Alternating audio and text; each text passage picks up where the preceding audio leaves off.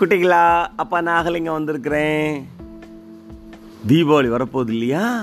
அது மாதிரி இந்த பையங்க ஒரு மூணு பேர் வீட்லேயும் தீபாவளி வரப்போகுதுப்பா. அதனால் அவங்க அப்பா என்ன பண்ணுறாரு நிறைய பட்டாசுலாம் வாங்கி கொண்டு வந்து வீட்டில் கொண்டு வந்து மேலே செல்ஃபில் வச்சு இருக்கார். இந்த பையங்களுக்கோ ஆசை. அந்த பட்டாசில் கொஞ்சம் இதை எடுத்து இப்போ விடலாமே அப்படின்னு. ஆனால் அப்பா சொல்லிடுறாரு ஸ்ட்ரிக்டாக இது தீபாவளி நைட்டில் தான் விடணும் அப்படின்னு சொல்லிடுறாருப்பா. இவங்களுக்கு ஆர்வம் தாங்கலை. வீட்டில் யாரும் இல்லாத போது சத்தம் கட்டாமல் சத்தம் வராத பட்டாசா எடுத்து கொஞ்சம் வெடிச்சிடலாம் அப்படின்னு மூணு பேரும் பிளான் போடுறாங்க. அதில் ஒருத்தன் கொஞ்சம் உயரமாக இருப்பான். அப்பா டேபிளை போட்டு எடுத்துடலாம் அப்படின்னு ஒரு பிளான் பேசிகிட்டு இருக்கும்போதே அவங்க மாமா ஒருத்தர் வராரு. அவங்க மாமா இவங்களுக்கு ரொம்ப பிடிக்கும். ஜப்பேன் இவங்க கூட இருப்பார். இவங்களுக்கு சந்தேகம். நம்ம திட்டம் போட்டதவர் கேட்டிருப்பாரோ அப்படின்னு. இல்லை கேட்டாலும் நம்ம பக்கம் தானே இருப்பார் அப்படிங்கும்போது அவர் வெடித்து சிரிக்கிறார். என்னம்மா இவங்களும் சேர்ந்து சிரிக்க ஆரம்பிச்சாங்க. எல்லாரும் சிரிக்கிறாங்க. அப்போ இவங்களுக்கே பொறுக்கல. எதுக்கு மாமா சிரிச்சிங்க? நாங்களும் சிரிச்சிட்டு இருக்கோம். ஒன்றும் இல்லை. ஒரு கதையை நினச்சேன். கிட்டுங்கிற ஒரு பையன் பற்றின கதை அது.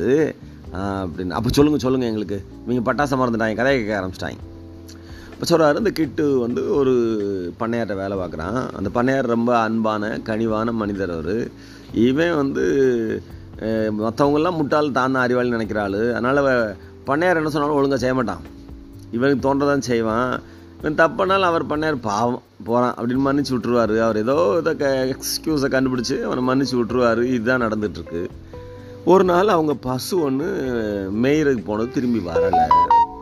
அப்போது பண்ணையார் சொல்கிறாரு கிட்ட கூப்பிட்டு பசு இன்னும் வரல. நேமா காட்டுக்குள்ளே போனாலும் போயிருக்கும்.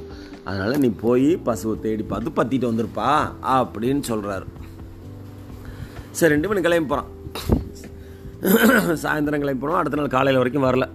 இவரும் வீட்டு வாசலே உட்காந்து போர்ட்டிக்கோல உட்காந்து ஆள் வராங்களா வராங்களான்னு எட்டி பார்த்துக்கிட்டே இருக்கிறாரு. ஒரு ஸ்டேஜில் ஒரு பொருட்களை வீட்டை பூட்டிட்டு அவர் போகிறாரு போனால் வழியில் பசுவை பத்திரா திரும்பி வந்துட்டுருக்கு. அப்போ இந்த கிட்டுப்பை எங்கே போனேன்? அவனை காணாமே. அப்படின்ட்டு யோசிச்சுட்டு பசுவை வீட்டு பக்கம் பற்றி விட்டு அவர் மேலே இன்னும் நடந்து போகிறாரு போனால் ஒரு இடத்துல ஒரு காலியான வயல் சுற்றி சுற்றி வட்டம் போட்டு ஓடிக்கிட்டே இருக்கான். பார்த்தா ரொம்ப டயர்டாக இருக்கிற மாதிரி இருக்கான். போய் பார்த்து டேக்கிட்டு என்னடா பண்ணுற பைத்தியம் ஆகிட்டியா ஏன் இப்படி இருக்க? பசுவை போய் தேட போலையா நீ? இல்லை முதலாளி பசு வந்து தானாக வீட்டுக்கு வந்துடும் வரலைன்னா ஏதோ மிருகம் அதை சாப்பிட்ருக்குன்னு தான் அர்த்தம். அதனால் அதை தேடி நான் நேரத்தை வீண் பண்ணலை. அப்புறம் வேறு என்ன பண்ணுற இல்லை ஒரு மூணு புதையல் தேடிட்டுருக்கேன் நான். அநேகமாக இந்த இடத்த தோணா கீழே ஒரு புதையல் இருக்கலாம். அது அந்த மலை கீழே ஒரு புதையல் இருக்கலாம். இன்னொரு புதையல் எங்கே இருக்குது அப்படின்ட்டு தான் நான் ஓடி ஓடி தேடிக்கிட்டே இருக்கேன். அப்படிங்கிறார். அதாவது இல்லாத ஒரு புதையலை தேடிட்டு இருக்கானா இருக்க பசுவை விட்டுறானா. அதனால தான் எனக்கு சிரிப்பாக வந்துச்சு. இதில் என்ன சிரிப்பு இருக்குது அப்படின்னா இருப்பதை விட்டுட்டு இல்லாத தேடுறது தான் சரிப்பா எனக்கு தோணுது அப்படின்னு மாமா சொல்கிறாராம் அப்போ எங்களுக்கு சந்தேகம் வந்துருச்சு. அப்போ நீங்கள் கண்டிப்பாக நாங்கள் பேசுனதை கேட்டுருக்கீங்களே அவர் சொன்னால் நான் இப்போ தான் உள்ளே வரேன். அதெல்லாம் கேட்கல.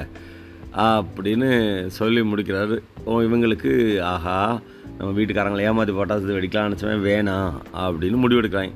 நடுவில் யாருக்காவது தோணா கூட இவங்க உடனே அறிவாளிக்கிட்டு அப்படின்னு சொல்லுவாங்க. சொன்ன உடனே ஒருத்தன் என்ன ஒன்று அந்த ரூமை சுற்றி ஓடிக்கிட்டே இருப்பான். உடனே எல்லாம் சிரிப்பாங்க. அப்படி விட்டுட்டாங்க. தீபாவளி அப்போ தான் இந்த பட்டாசை வெடித்தாங்க பெரியவங்க சொல்ல அவங்க மீறவே இல்லை. மறுபடியும் இன்னொரு நாள் இன்னொரு கதையோடு அப்போ அவங்கள சந்திக்கிறேன். அதுவரை நன்றி கூறி வணக்கம்.